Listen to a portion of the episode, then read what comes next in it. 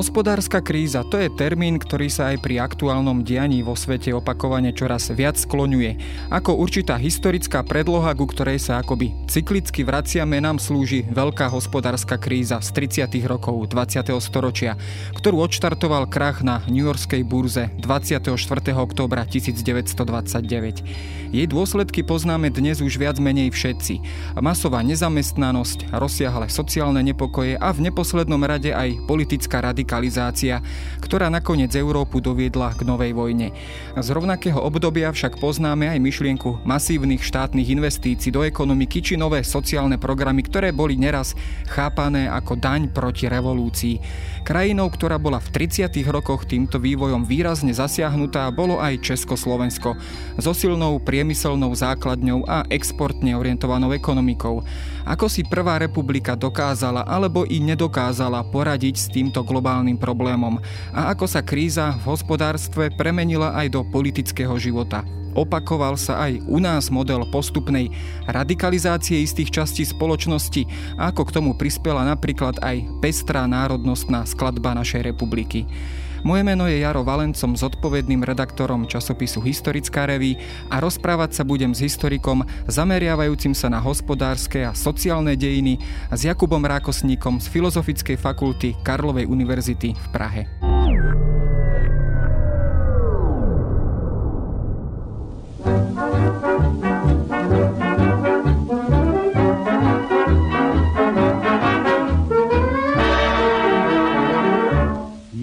Pro ten dnešní den stojí za to žít. Ja som na začiatok povedal takých niekoľko veľmi zjednodušujúcich termínov alebo úvah o tom teda, že Československo bolo v medzivojnovom období výrazne exportnou ekonomikou a takisto veľmi priemyselnou krajinou.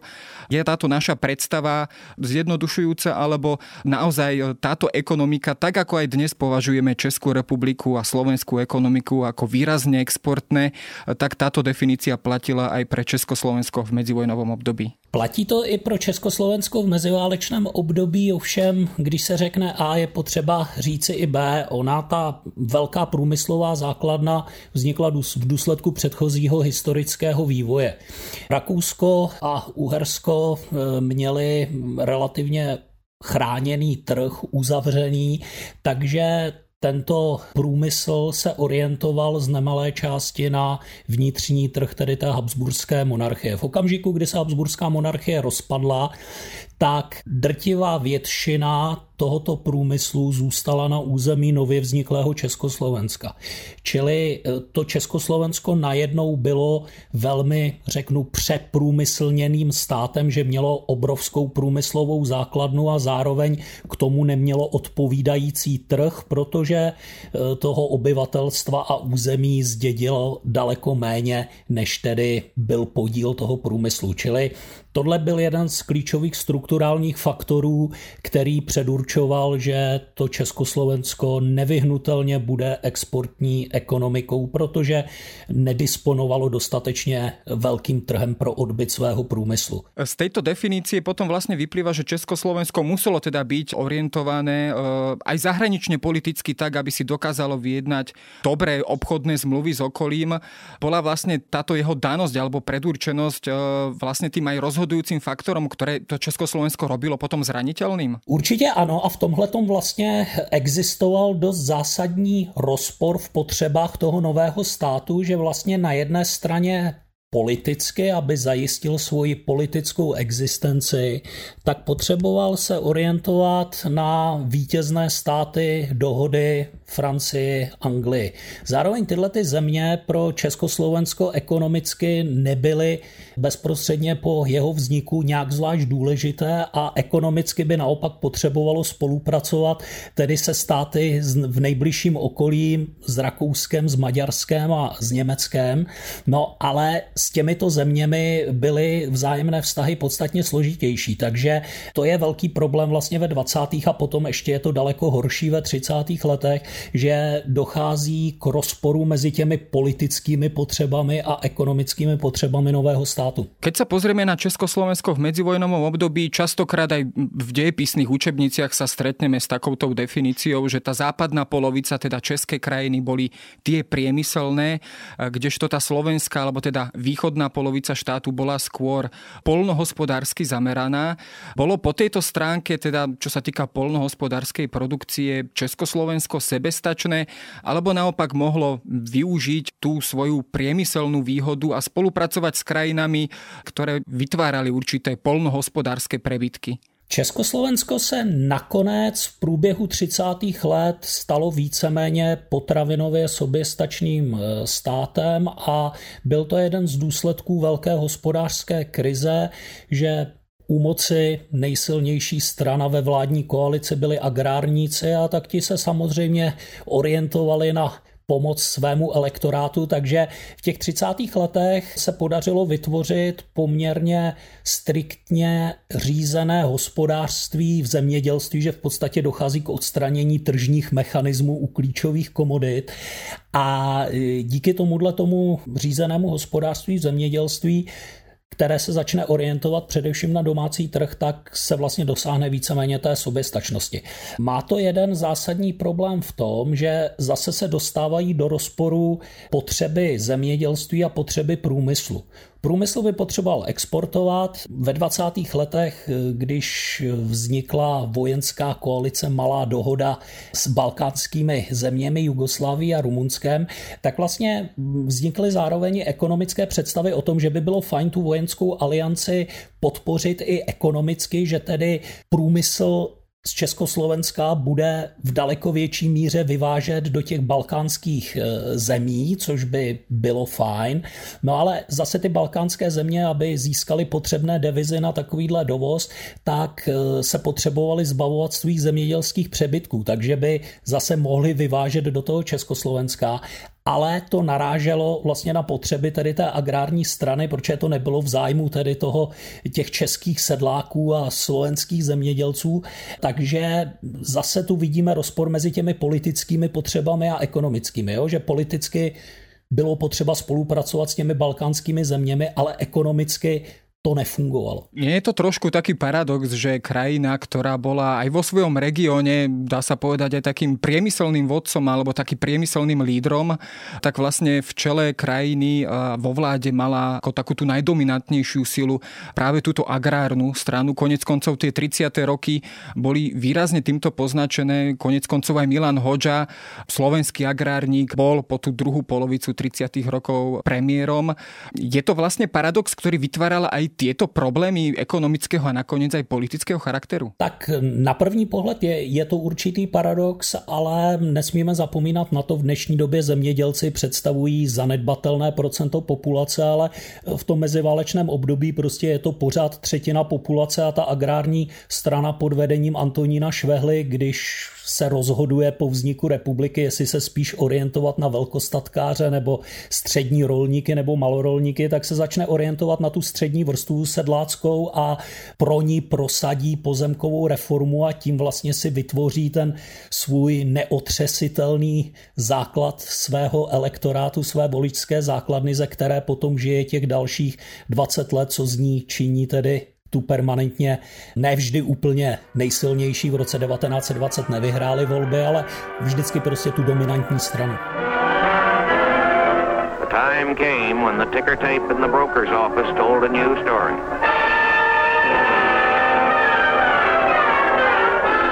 was panic. 16 and a half million shares of stock sold in a single day. Sold hopelessly, desperately, at any price. Keď sa už dostaneme k samotnej hospodárskej kríze, tá teda vypukla e, v roku 1929 na New Yorkskej burze, alebo respektíve tam ako keby sa rozbehlo to domino následkov a udalostí.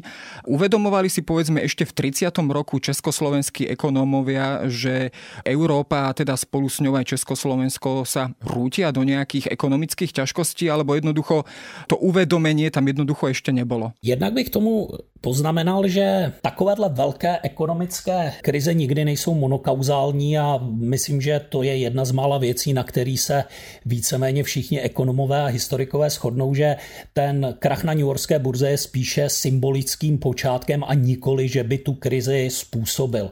Ta krize je způsobena souběhem vícero eh, faktorů a teď se ekonomové hádají mezi sebou o závažnost jednotlivých faktorů, ale nesmíme zapomínat na to, že ono už před tím rokem 1929 je krize v zemědělství, že tím, jak Stalin začne industrializovat sovětský svaz, no tak někde na to musí sehnat peníze a vysává je ze sovětského zemědělství tím způsobem, že prudce začne vzrůstat ruský export. Jo, a tím vlastně dochází na světových trzích k nadprodukci a postupnému pádu cen, takže O krizi v zemědělství můžeme mluvit už nejpozději od roku 1927. K tomu přijdou tedy tyhle ty potíže úvěrové a investiční na podzim 1929. Nicméně stále ještě, dovolím si říci, minimálně rok po krachu na New Yorkské burze vládne nejenom v Československu, ale obecně mezi vůdčími autoritami světové ekonomické teorie tehdejší víceméně optimistická nálada. Ještě na podzim 1930 i John Maynard Keynes prostě věří tomu, že už asi jsme z nejhoršího venku a že teď se to bude zlepšovat.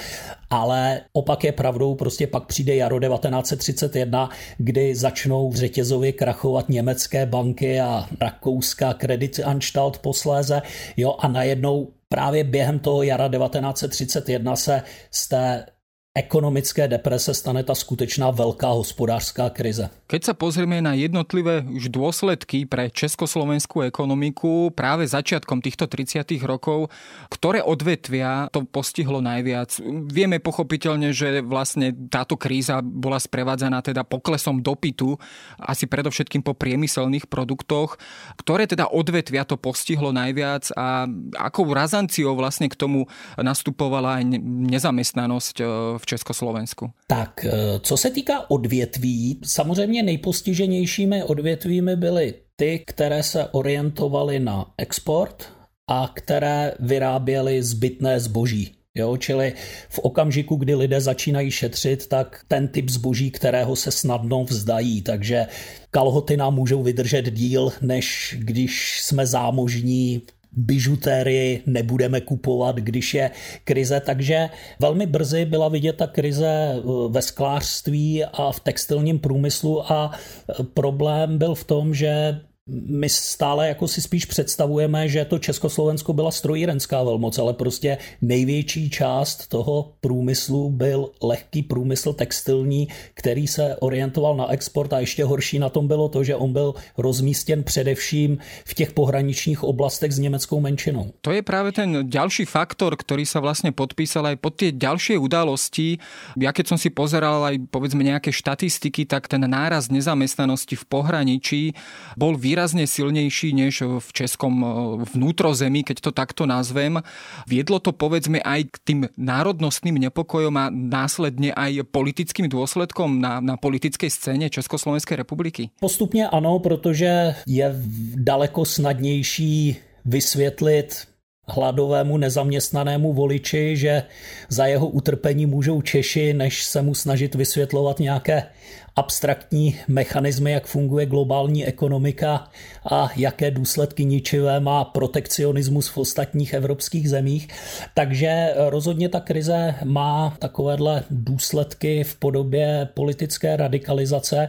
Nicméně, co je na tom zajímavé, my jako máme vědomí té masové nezaměstnanosti, ale popravdě řečeno, když ji přepočítáme podle dnešních statistických metod, tak ona ta nezaměstnanost není zas tak ohromující. Jo, ona se pohybuje v době nejhlubší krize v Československu tak kolem 15, možná lehce mezi 15-20% a ne víc. Podobně v tom Německu, které vypadá, že je úplně na kolenou, tak e, se pohybuje v roce 32 někde kolem těch 20%.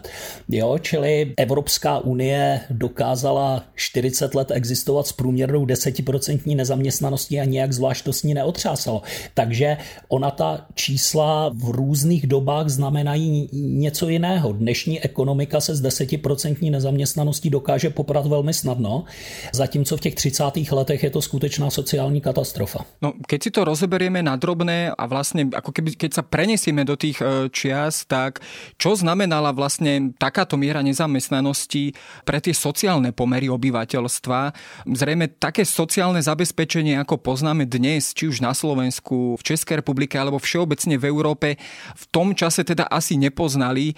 Toto bol jeden z tých dôsledkov, prečo tá ekonomická kríza sa o mnoho výraznejšie prelievala aj do toho každodenného života? V tom máte naprostou pravdu, že právě naopak ta, ten zážitek velké hospodářské krize je jedním z klíčových předpokladů budování sociálních států po druhé světové válce. Je se v těch 30. letech ukáže, že ta záchranná sociální sítě naprosto nedostatečná a začne se vlastně i pod vlivem keynesiánských ekonomických teorií budovat tedy ten komplexní, jak tomu dneska říkáme, evropský sociální e, model.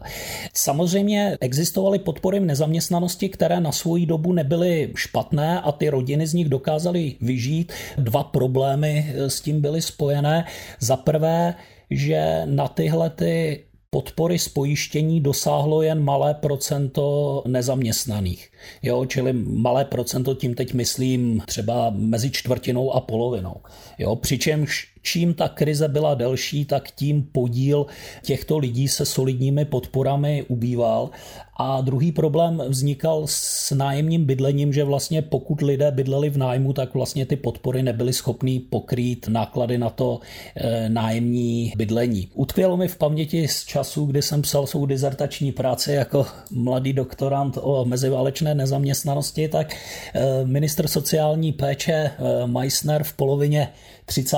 let, když na vládě diskutovali, co s těmi nezaměstnanými a z čeho vlastně žijí, tak ten minister sociální péče paradoxně odpovídá, já popravdě nevím, z čeho oni žijí, protože to, co pro ně dělá stát a obce, tak z toho vyžít nemůžou, ale na druhé straně žádný hladomor tady není a lidé neumírají hlady, ale prostě my nemáme vysvětlení, z čeho žijí. To je možno ta představa, která dnes je istým způsobem zkreslená, že teda my si představujeme ten masívny sociální systém, který slouží jako istá záchranná sieť aj v tých našich dnešných podmienkach.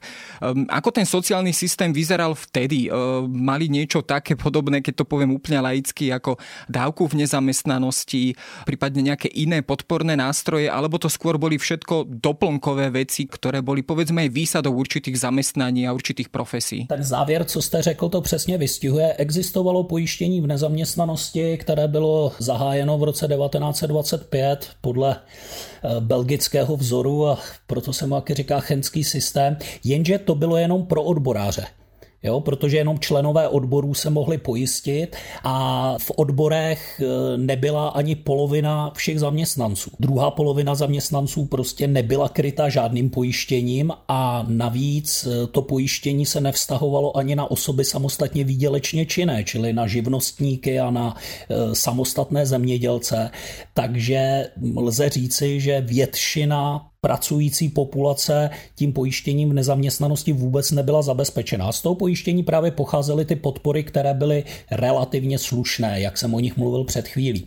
Pro ty ostatní zaměstnance potom eh, existoval systém státní sociální podpory od eh, roku 1930, což vlastně byla forma sociální pomoci, která byla založena na testu potřebnosti, že jenom ti sociálně potřební vlastně mohli dostávat poukázky na potraviny, což asi všichni posluchači budou znát, že okamžitě začali přezdívat žebračenky a z těchto těch žebračenek, které vlastně nebyly schopny zajistit ani jako minimální nutriční standard pro jednotlivce nebo pro rodinu, tak eh, vlastně byla nucena žít většina těch nezaměstnaných.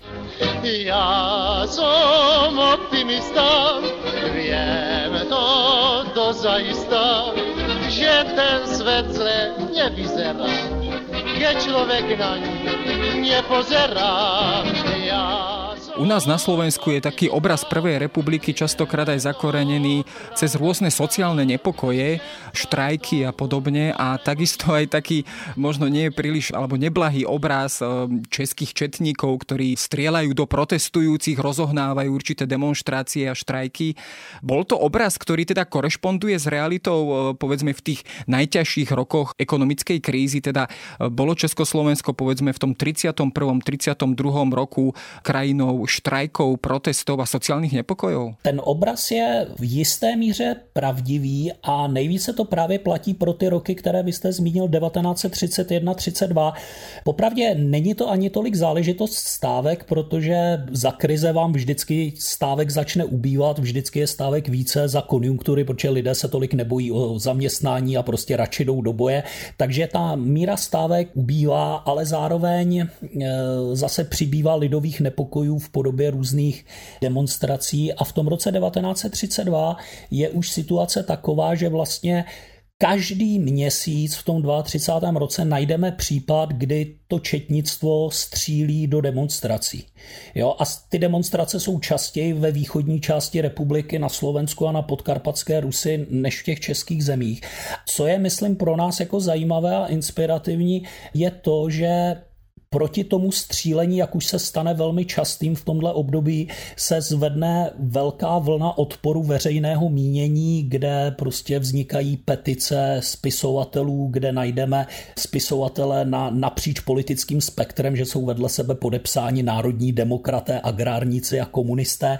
Jo, čili velmi silný odpor veřejného mínění, který nakonec vede k tomu, že vlastně v roce 1933 dochází k novelizaci interních předpisů četnictva o používání zbraní a to pak je statisticky velmi dobře vidět, že od toho 33. roku velmi rychle klesají vlastně případy těchto násilných konfrontací, kdy zůstávali mrtví na dlažbě. Keď si zoberieme samotné opatrenia vlád jednotlivých československých a predovšetkým v tej druhej polovici 30. rokov, s akým programom vlastne československé vlády prichádzali na potlačenie alebo na riešenie tejto hospodárskej a teda aj sociálnej krízy. Zvyčajne sa hovorieva o tom teda, že v boji proti krízi až pomohla medzinárodná kríza, predovšetkým vo vzťahu k Nemecku a bezprostredné ohrozenie hraníc Československa a teda aj výrazné posilnenie zbrojného priemyslu a tak ďalej. Je toto pravdou, alebo e, tie opatrenia mali ďaleko širší charakter? V principu máte pravdu, když koukneme na tu ekonomickou krizi globálně, tak vlastně v těch prvních letech 1930-31 všechny státy státy reagují, řekněme, konzervativně. Tím myslím to, že spoléhají na tržní mechanismus, že se ten trh vyčistí a prostě prostřednictvím samoregulace dojde zase k obnově nového růstu. To je samozřejmě spojeno tedy s deflačními tendencemi, že padají ceny a teď ten stát musí tedy začít snižovat pevné platy svých zaměstnanců, což vyvolává sociální napětí. No ale prostě postupem doby stále to oživení nepřichází a e, začíná být zřejmé, že řeknu to laicky, že lidem začne docházet trpělivost. To taky vede k té politické radikalizaci. Navíc e, tam chyběla v podstatě jakákoliv mezinárodní koordinace. Přestože se v roce 1933 v létě sejde Světová ekonomická konference, která má velmi ambiciozní cíle, že se krize vyřeší vzájemnou spoluprací, tak naopak pokračuje politika, která byla do té doby, jak se jí říká mezi ekonomickými žurnalisty, politika ožebrač svého souseda, čili řešení krize na úkor svých sousedů. Jo, což typickým příkladem je protekcionismus, že si uzavřeme hranice proti dovozu, takže sice posílíme svůj vnitřní, svou vnitřní výrobu, no ale přivedeme na mizinu zase výrobce v sousedních státech, kteří dříve dováželi do této chráněné země. Jo, takže myslím, že ten rok 1933 je takový přelomový jednak z toho důvodu, že v lednu v Německu se dostane k moci Adolf Hitler, jednak e, vlastně nastupuje Franklin Delano Roosevelt e, ve Spojených státech, který začne taky s velmi neortodoxní hospodářskou politikou. No a završí to potom v létě tedy ta světová hospodářská konference, která skončí naprostým krachem. A od toho roku 1933 začíná být zjevné, že vlastně ty vlády jsou ochotny začít více experimentovat v těch eh, ekonomických postupech směrem k aktivní politice zaměstnanosti a jo, čili Hitler začne stavět dálnice, Roosevelt dělá zprávu Tennessee a začne stavět přehrady, takže začnou tyhle ty v té době relativně nové ekonomické postupy, které do té doby nebyly využívány nebo aspoň ne v takovém měřítku. No a v závěru jste potom zmiňoval to zbrojení, tak ono také po tom roce 1933 v důsledku rostoucí agresivity Německa se horší politická atmosféra ve střední Evropě a to Československo začíná právem cítit tedy ohrožení zvnějšků, na které vláda považuje za nutné se připravit, takže dojde k přezbrojování armády a růstu zbrojení, což potom kulminuje po roce 1936, kdy je přijat zákon o obraně státu, tou komplexní výstavbou obrany na hranicích těch opevnění a podobně, což má samozřejmě ony keynesiánské důsledky na rychlý růst zaměstnanosti, kdy ten stát eh, začne masivně investovat do projektů veřejných prací ale zase to má svou odvracenou stránku v tom, že začne také rychle vzrůstat zadlužení té republiky. No toto obdobie teda konca 30. rokov, teda ešte pred eh, Mnichovskou dohodou, je aj u nás na Slovensku trošku spájané s tým, teda, že veľký počet podnikov zbrojného priemyslu sa presúva aj na Slovensko, predovšetkým na považie. Samozrejme z nejakých eh, vojensko-strategických dôvodov, aby boli teda hĺbšie v zázemí a teda s tým bol aj spojený pokles nezamestnanosti. Vieme teda povedať, že v tomto období sa svojím spôsobom budovalo niečo ako vojnová ekonomika alebo vojnové hospodárstvo štátu, ktoré bolo aj povedzme už v tých ďalších rokoch po Mnichovskej dohode ľahšie prevziať a ľahšie nejakým spôsobom priviesť do tej úplnej vojnovej podoby, keď to takto nazvem.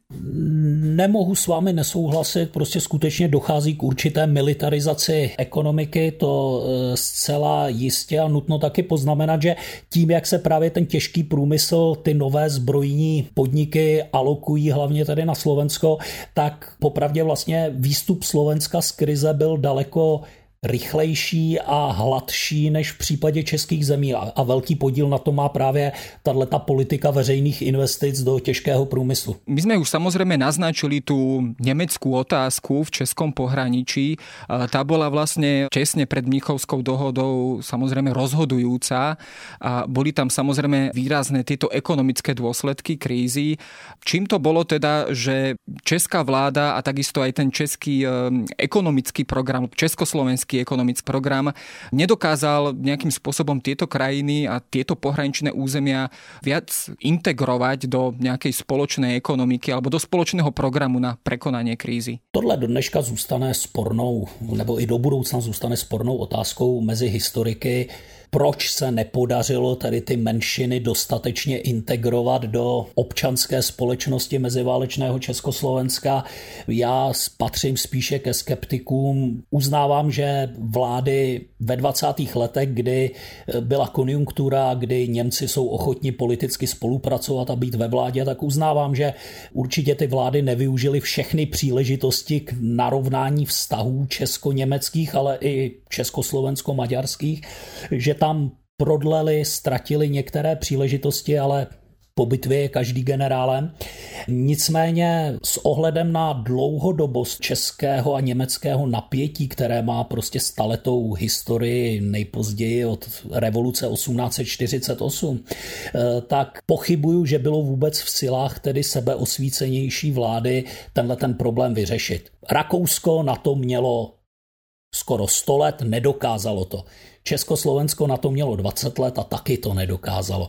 Čili eh, z tohohle toho srovnání eh, vyplývá moje eh, skepse a ta ekonomická krize vlastně celou situaci jenom zhorší a lidově řečeno, ta vláda se ve 30. letech ocitá v situaci, že musí ohonit příliš zajíců najednou. Jo, že na jedné straně by potřebovala pomáhat textilnímu průmyslu v pohraničí, aby se uklidnili Němci ale zase straší zahraniční Němci v čele s Hitlerem, tak nemůže investovat do textilního průmyslu, ale potřebuje investovat do těžkého průmyslu. No, zároveň je u vlády agrární strana, která potřebuje zase se postarat tedy o zemědělce, jo? čili je tam vlastně příliš mnoho priorit, které by ta vláda pro stabilizaci potřebovala sledovat a nemá k tomu žádná vláda by k tomu neměla dostatek prostředků, aby byla schopna vlastně všechny tyhle ty potřeby ufinancovat. Navíc i ten výsledek, i kdyby to ufinancovali za cenu nezměrného deficitu, tak výsledek je velmi nejistý.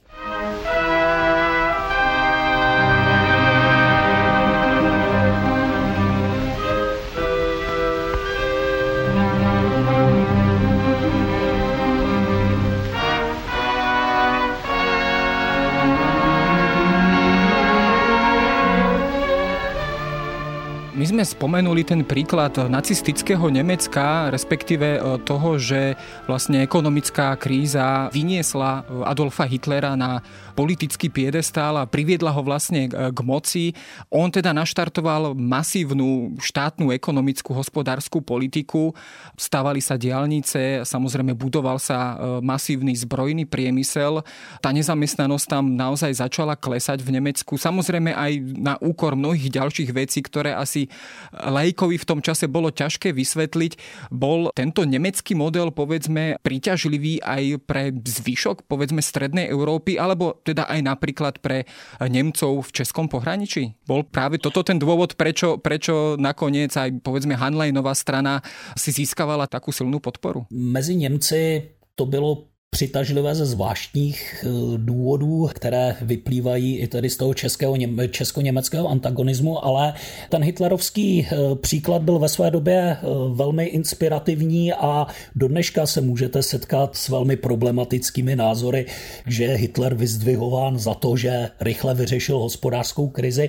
Nicméně ona ta Hitlerová politika má dvě stránky, na který se zapomíná, jo? že když řekneme A, tak on skutečně ta nezaměstnanost zaměstnanost mu začne velmi rychle klesat.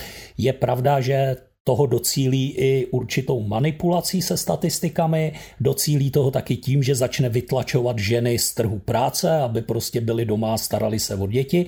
Nicméně je neoddiskutovatelné, že tedy těmi svými investicemi nejenom do infrastruktury, ale právě taky do zbrojení, že tu eh, nezaměstnanost velmi efektivně snížil. Nicméně má to to B, tu odvrácenou stránku, že zároveň s tím, aby to vůbec ufinancoval, tak vlastně velmi rychle vzrůstá zadlužení toho Německa. Jo, takže když se potom podíváme na Německo v roce 37, tak e, vlastně ten Hitler už stojí před volbou buď teda přiznat, že se země blíží k bankrotu, no a nebo začít hrát na to, že teda půjdeme do války a tou válkou si vyděláme na ty ztráty, které nám přinesla předchozí 30. léta.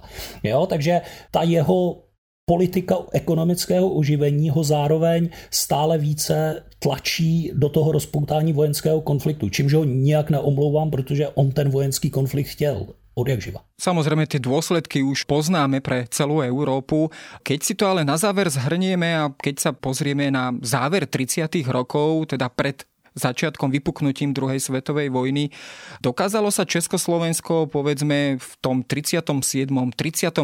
roku vrátiť na tie, tak povediac, predkrízové čísla, alebo jednoducho tie dôsledky ekonomiky naďalej zaťažovali Československo výrazným spôsobom, kým povedzme iné krajiny sa z tejto krízy spametali ďaleko skôr? Záleží na tom, kterým ekonomickým veličinám přiznáme důležitost. Pokud vezmeme průmyslovou produkci, produkci, tak můžeme říci, že víceméně do 38. Československou krizi překonalo, protože se dokázalo dostat téměř, jo, ale to jsou jednotky procent, téměř na úroveň z roku 1929.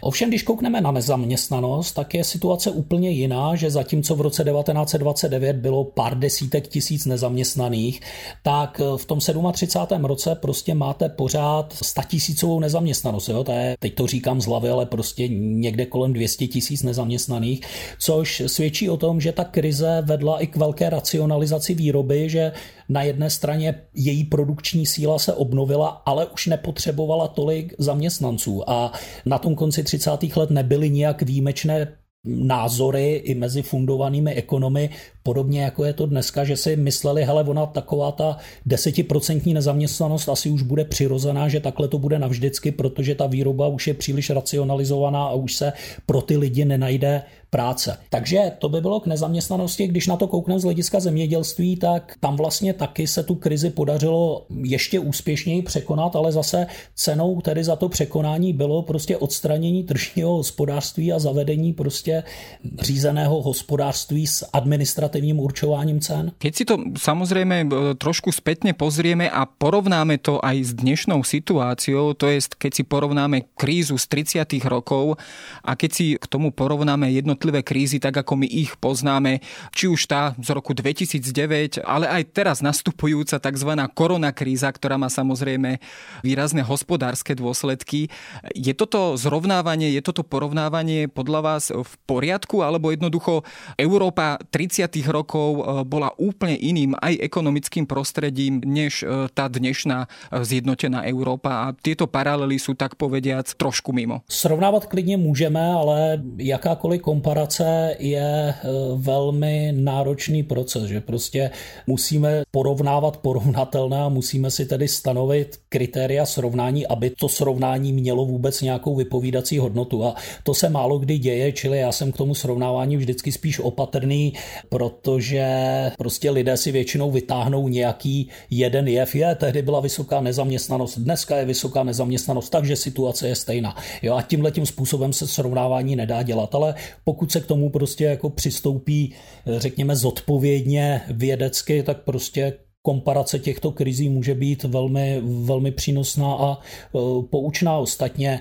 e, jako do dneška naše dnešní recepty, které používáme pro řešení ekonomických krizí, tak ty jsou vlastně vyvozeny z té zkušenosti 30. let. No a samozřejmě nám zostáva dúfať, že jsme se aj z této krízy 30. rokov dostatočne poučili a aj predovšetkým pokiaľ ide o tie sociálne a politické dôsledky, ale to už je samozrejme námed na ďalšiu debatu.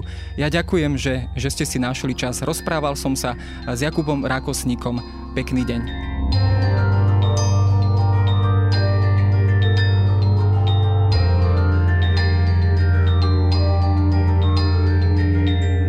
Je na dnes všetko. Počúvali ste Dejiny, týždenný podcast denníka SME a historickej reví. Podcast Dejiny vychádza každý týždeň v nedelu. Prihláste sa na jeho odoberanie vo svojej podcastovej mobilnej aplikácii na platformách Google Podcasty, Apple Podcasty alebo v službe Spotify. Všetky diely nájdete aj na adrese sme.sk lomka dejiny alebo historickareví.com. Ak sa vám podcast páči, môžete ho ohodnotiť. Ak nám chcete poslať pripomienku, môžete sa pri pridať do podcastového klubu denníka Sme na Facebooku alebo mi poslať mail na adresu jaroslav.valent.sahy.sk Ja som Jaroslav Valent a na výrobe tohto podcastu sa podielala aj Jana Maťková.